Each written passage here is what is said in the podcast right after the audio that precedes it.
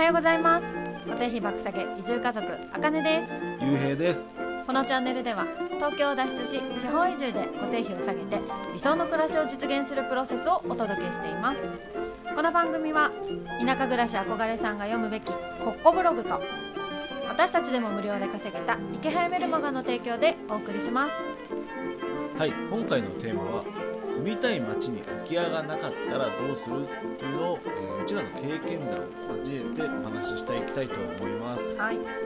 で今住んでる山形県小国町にも初めは空き家がないと言われていたんだよね。うん。で空き家バンクという制度もなくてあちょっとまあもう住めないのかなって思ってたんだけど、まあ、そこから、えーまあ移住したいから空き家を探してほしいと直談判して今こうして住む住むことができていると。でまあねちょっと実例を交えて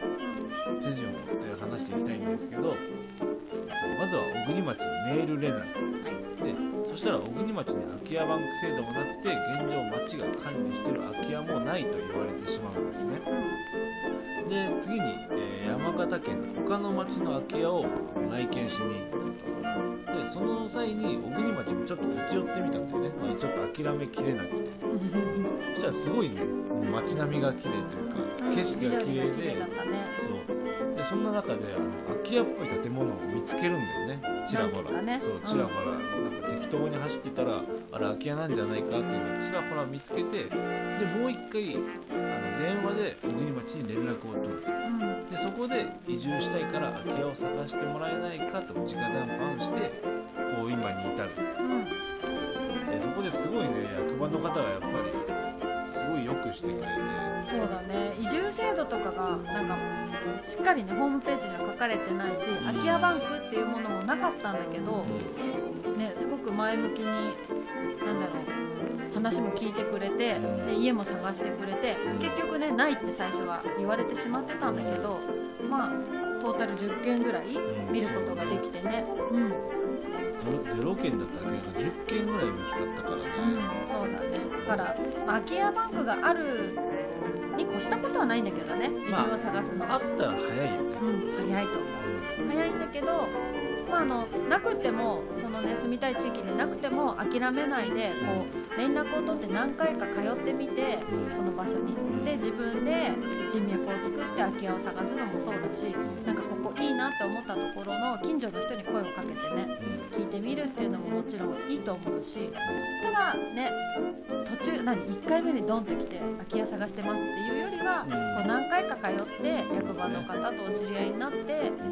広げていくっていうのはすごく大事だったかなっていうのは感じたね、うん、役場の方もそれを結構推しててもうちょっと街を知ってほしいです、ね、四季が豊かなところでもあるからいろんなのを見て納得した上で考えてほしいっていうのをいろいろ言ってたしね、まあ、豪雪地帯っていうところもあるからね、うん。そのなんだろう夏場だけにこ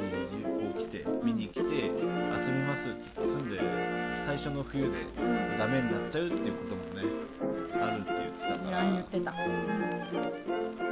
まあねそれで、まあ、こんな感じで、えーうちらは空き家が見つかったと。うん。で、まあ、最初に町がうの最初にこ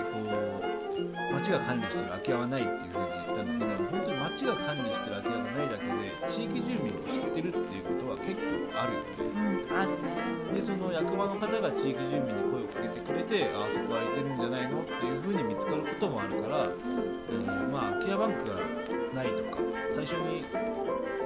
空き家がないって言われたので諦めることなくねうん。探してみてほしいなって。うん、思いますね。うん、本当ね、いい家いっぱい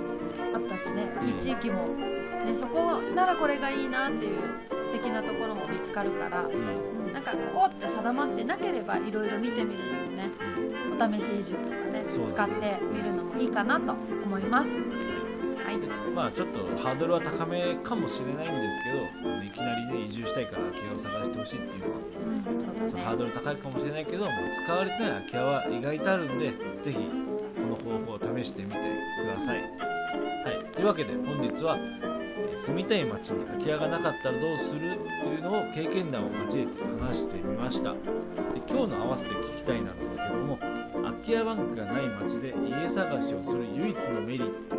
トという放送を概要欄にリンク貼っておくのでぜひ聞いてみてください。